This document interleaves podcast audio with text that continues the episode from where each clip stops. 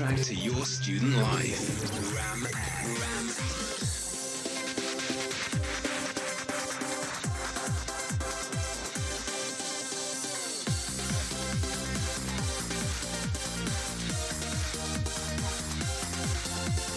You're listening to Ram Air, Bradford Student Radio.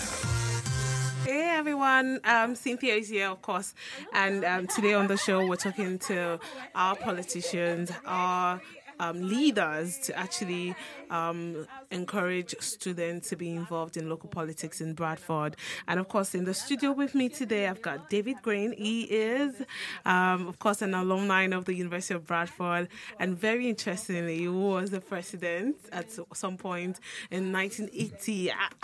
Two. 1982, I was sitting in my mother's womb. David Green is the councillor of the Wibsey um, district, and of course, he is in the studio this afternoon chatting with us. I'm so happy that you're in the studio. How do you feel coming back to the uni? It's uh, always interesting to see the changes that have happened in terms of the buildings Yeah. and the layout. But uh, it, it's always an odd feeling. I've most probably been here more since I left university than I was when I was supposed to be here. But that's something you need to take up with me lecturers. How was life living, um, growing up in Bradford for you? Well, I didn't grow up in Bradford. I came up here from London. I was born and bred in London. Um, I was working as a residential social worker in children's homes in North London, Tottenham, Haringey, uh, Wembley. Uh, decided I wanted to get qualified as a social worker. Yes. Applied to Bradford and got in. Applied social science. App- applied social studies, um, which was a, I don't know whether it's changed its name since the social work course.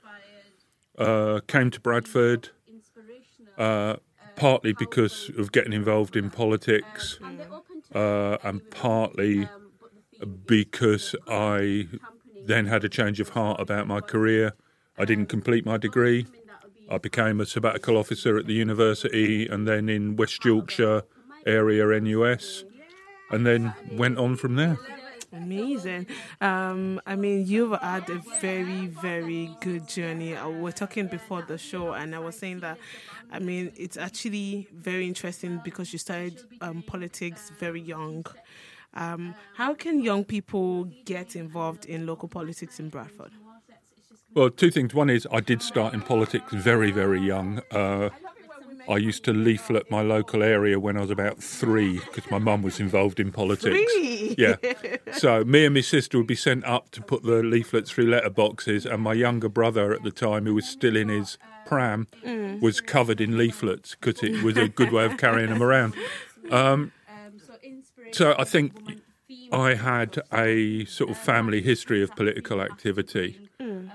I do think, um, and it's for your listeners to judge, that the split between the university and the wider Bradford community is growing. I don't think it's as integrated as, and I may have rose tinted spectacles on here, but it's not as uh, close as it was in my day. There was a lot of involvement by students, both in terms of the student union and individuals, with activities and issues uh, in and around Bradford, um, with the trade union movement, with the council, with political parties of all hues, um, and I don't, I don't see that uh, particularly at the moment, and I don't know whether that's a fault of the city, the university, or the students, if you can call it fault. But there's not that cross engagement between all those aspects of it. sadly. Um, I, I know that, of course, you had your in your manifesto. Did you have anything to do with students, or can you give us a detail like what really stood out for you in your manifesto? In terms of the local elections, uh, as I say, um, the area I represent is a mile up the road from here. Um, so I would be honest and say that there's not been a huge amount in our local manifesto regarding students, but there are particular student issues. Clearly, student finance is one.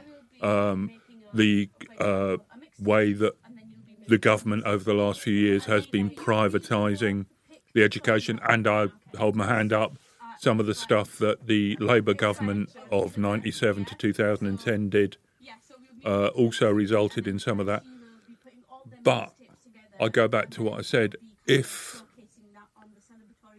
the issues that affect students affect young people, you know, are you going to have a job? Are you going to have somewhere to live that, that you want to live, uh, that is of decent quality? Uh, climate change, um, crime, those are all issues that actually affect young people more than most of the rest of the population. So, whilst I haven't got, whilst I can't point to anything in what I'm doing up in Wibsey that specifically relates to students, there is a lot that relates to young people and also the population in general because. Mm. Uh, I think sometimes we get too hung up on is this about older people? Is this about younger Young people? people. Is this about middle aged people? You know, I'm sure you haven't thought about it, and I've only just really started trying to get my head around where I- where I am with it all. Mm. Mm. Is at some point you hope to get a pension. Sure. It's a long way away, and I Sure. never thought about it. But what Eventually. we what we as politicians and the state do today Mm. is going to affect where you're going to be in 30, 40 years' time. Very true. So you need to be aware of it, even if it's not something that is going to be topmost of your agenda. But how can how can we engage students? How can we make sure that students know this? Oh, Well, I think there's a number of things that you can look at. One is the student union. Okay. Back and again, I'm sounding like an old fogey, and many would argue that I am. But back in the day, Okay. we had a non-sabbatical officer whose main and only job was to go out and look to create those links with external bodies in the district. Yes. Um, so that they would have links with, for instance, trade local trade union council. Yes. They would have links with council for voluntary services. They would go out and speak to local politicians. You have three councillors around yes. here. Yes. I don't know if you've ever invited them Yes. onto Ram Air and whether they've come or not. I don't know. Mm. But, you know, making those political, both with a capital P and small p, is the university. The council has relationships and good relationships with the university, but I don't know that that gets reflected down to the student body and whether those links are there. And finally, because it's not an all one way street, you know, How are you've you got I don't you've got thousands of students here mm. who, you know, many young people I talk to say I'm not voting, I'm not interested in politics, blah. Mm. And when you talk to them, they are interested in politics. They might not be interested in Labour Party politics or. Conservative politics or Liberal politics, but they have a political interest. It might be the Middle East. Yes. It might be employment. It might be education. It might be crime. That's all politics. Yes. But if you then uh, move away from the political process, you're not going to influence it. So I'm not saying that everyone should join a political party. what I am saying is give your local councillors, give your local MPs your views, let them know what is concerning to you, but also do something yourself. I believe in activism.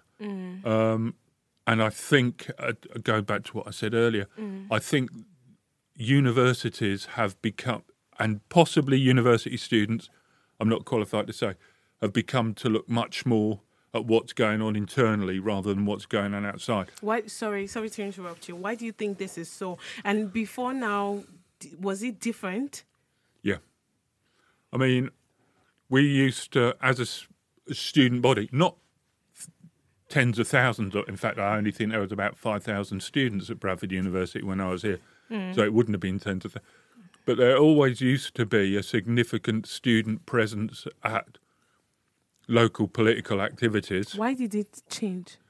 Do you know? Uh, some of it is down to student finance, I think. Okay. You know, if I I was lucky, I got a grant. Okay. Um, I still left with a massive overdraft, but I got a grant.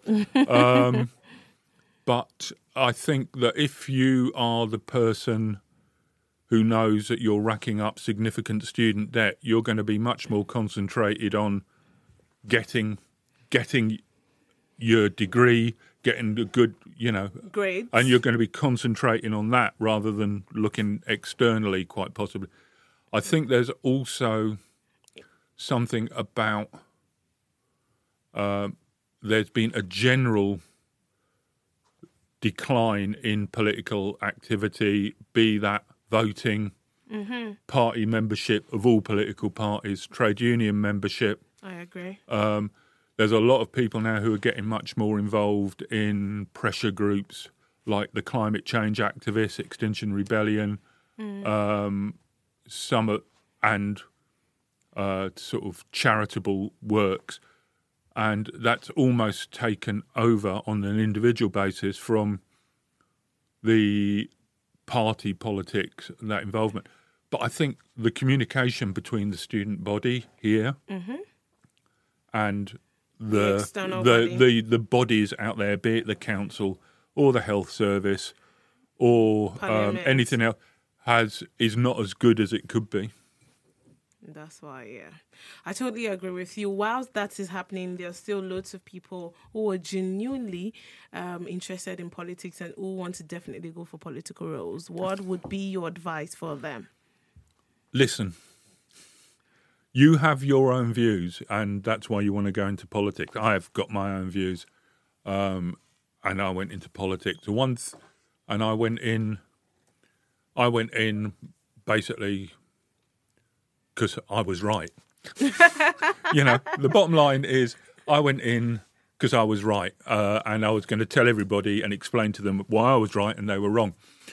What I learnt was actually I wasn't always right, uh, and I'm not always right. And you need to listen to different points of view and consider it. Um, and I'm not suggesting that you listen to a Nazi uh, and go away and consider their view. What I am saying is that other points of view which have arisen through that individual's own personal experience, you need to be able to debate with them.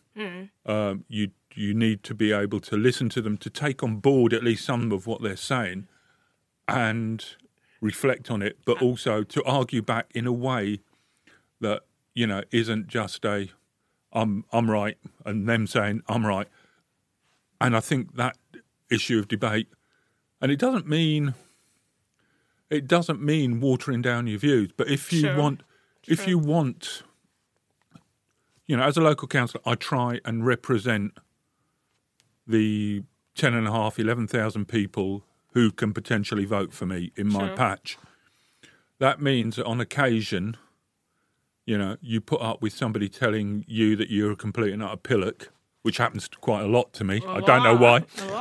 I don't know. I don't know why.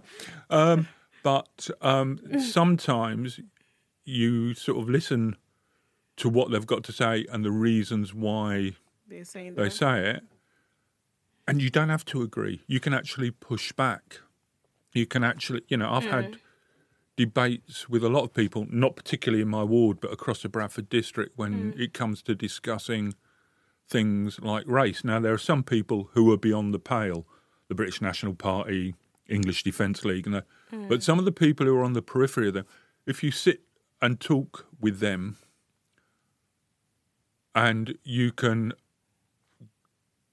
point out some of the hmm. fallacies that they're coming because they've listened to the EDL or the BNP Sure. or whoever, and you can point out that actually they're wrong. You know, you start pushing back. And now, those people are not out and out racist, or they're not out and out misogynists, or they're not out and out uh, anti Semites.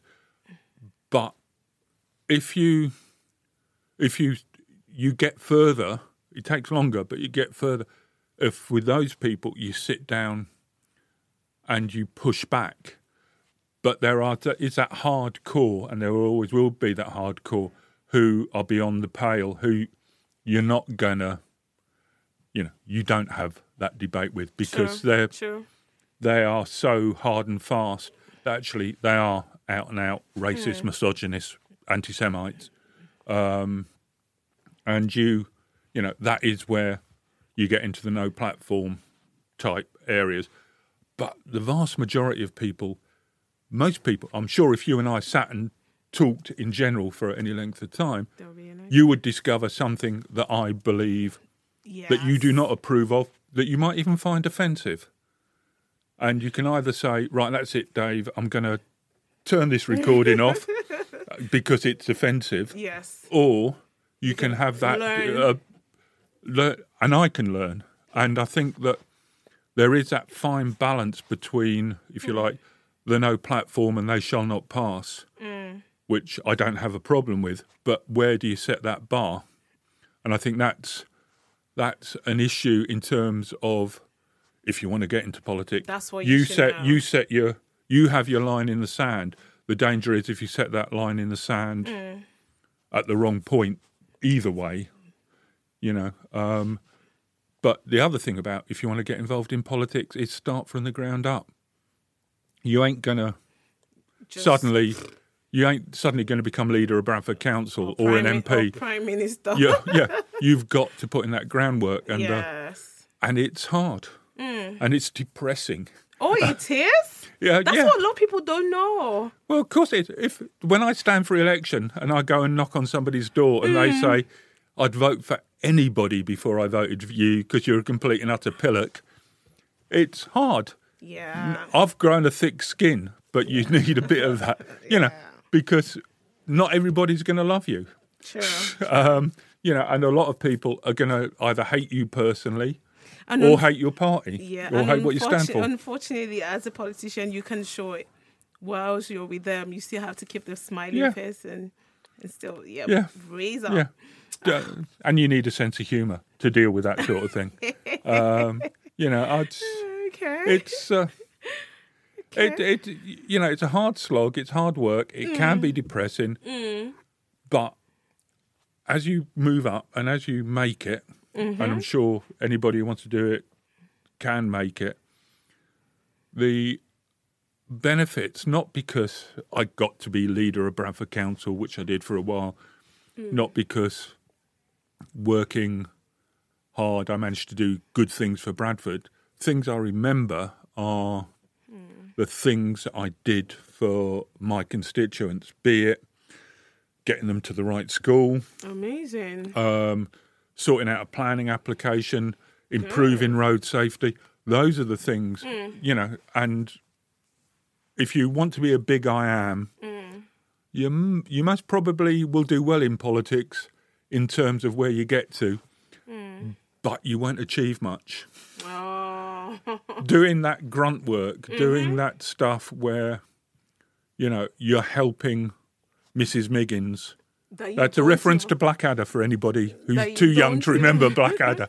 um, but, you know, by helping Mrs. Miggins get little Johnny Miggins Mm-hmm. into the, the school that is right for him, by helping Mrs. Miggins get the planning application through that she needs for her disabled child or for her own disability.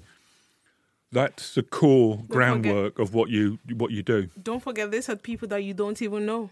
No, they just ring up, pick up the phone, send you an email, Definitely. stop you on the street. Yes. Um, you know, and the final thing I'd say is walk.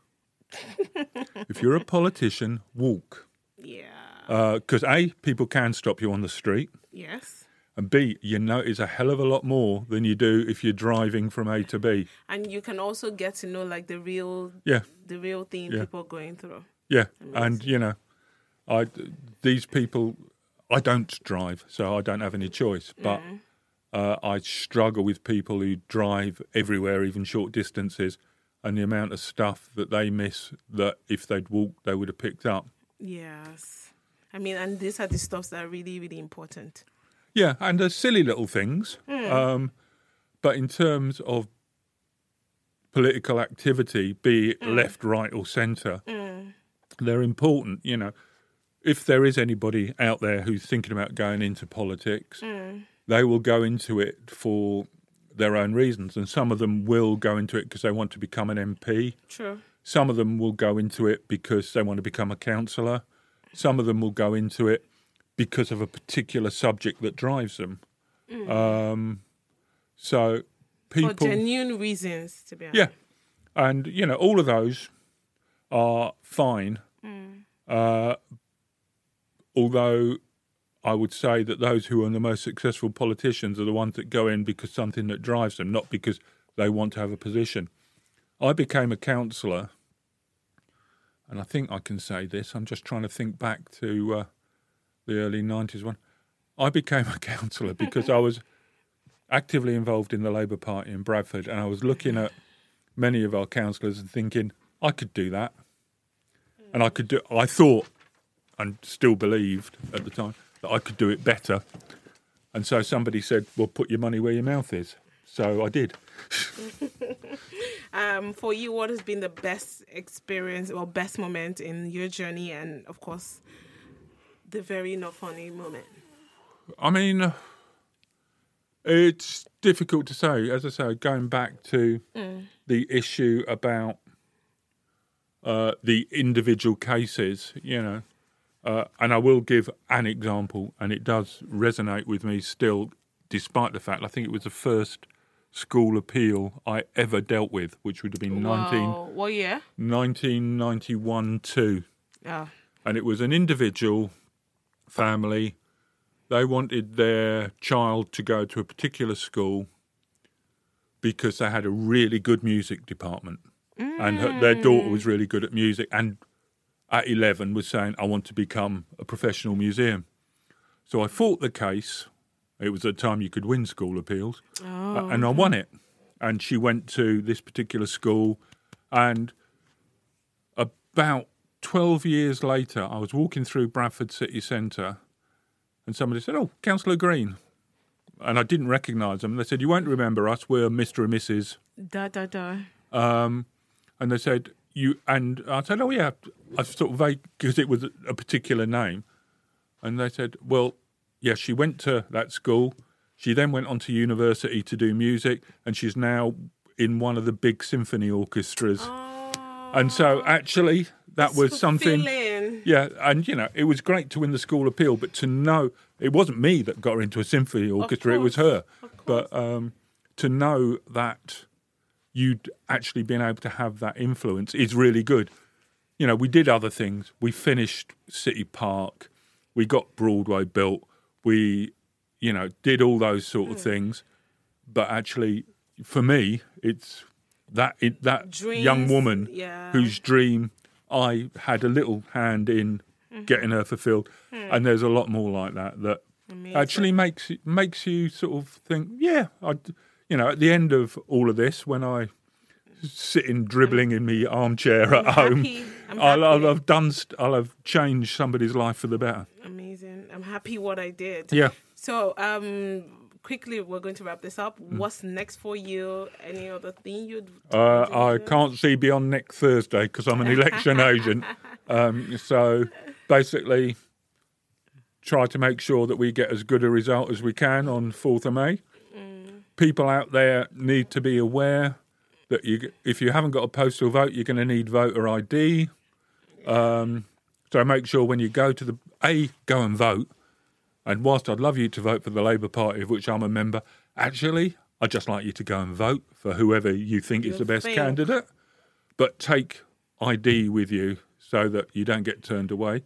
So that's my big thing uh, for the moment. And then after next week, just go back to nose to the grindstone, trying to deal with a shed load of constituency work that we're picking up during the election and trying to, uh, if you can't solve the issue, at least explain to people why.